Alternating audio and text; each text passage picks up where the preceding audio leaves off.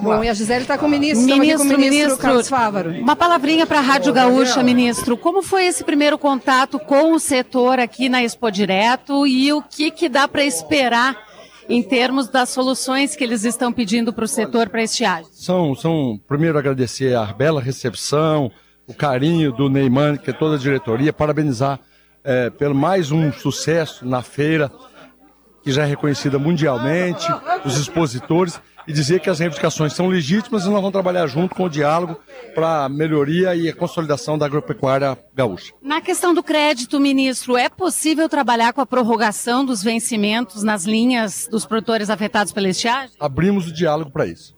Tá certo, ministro. Obrigada. Giane.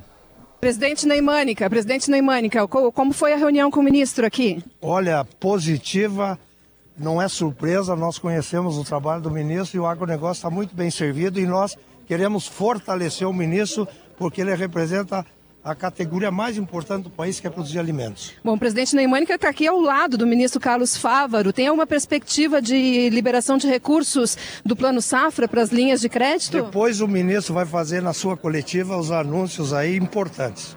É, e o que mais que se espera, voltado mais a medidas para estiagem, seja estruturais e emergenciais? Será tudo colocado pelo ministro após a, a nossa abertura oficial.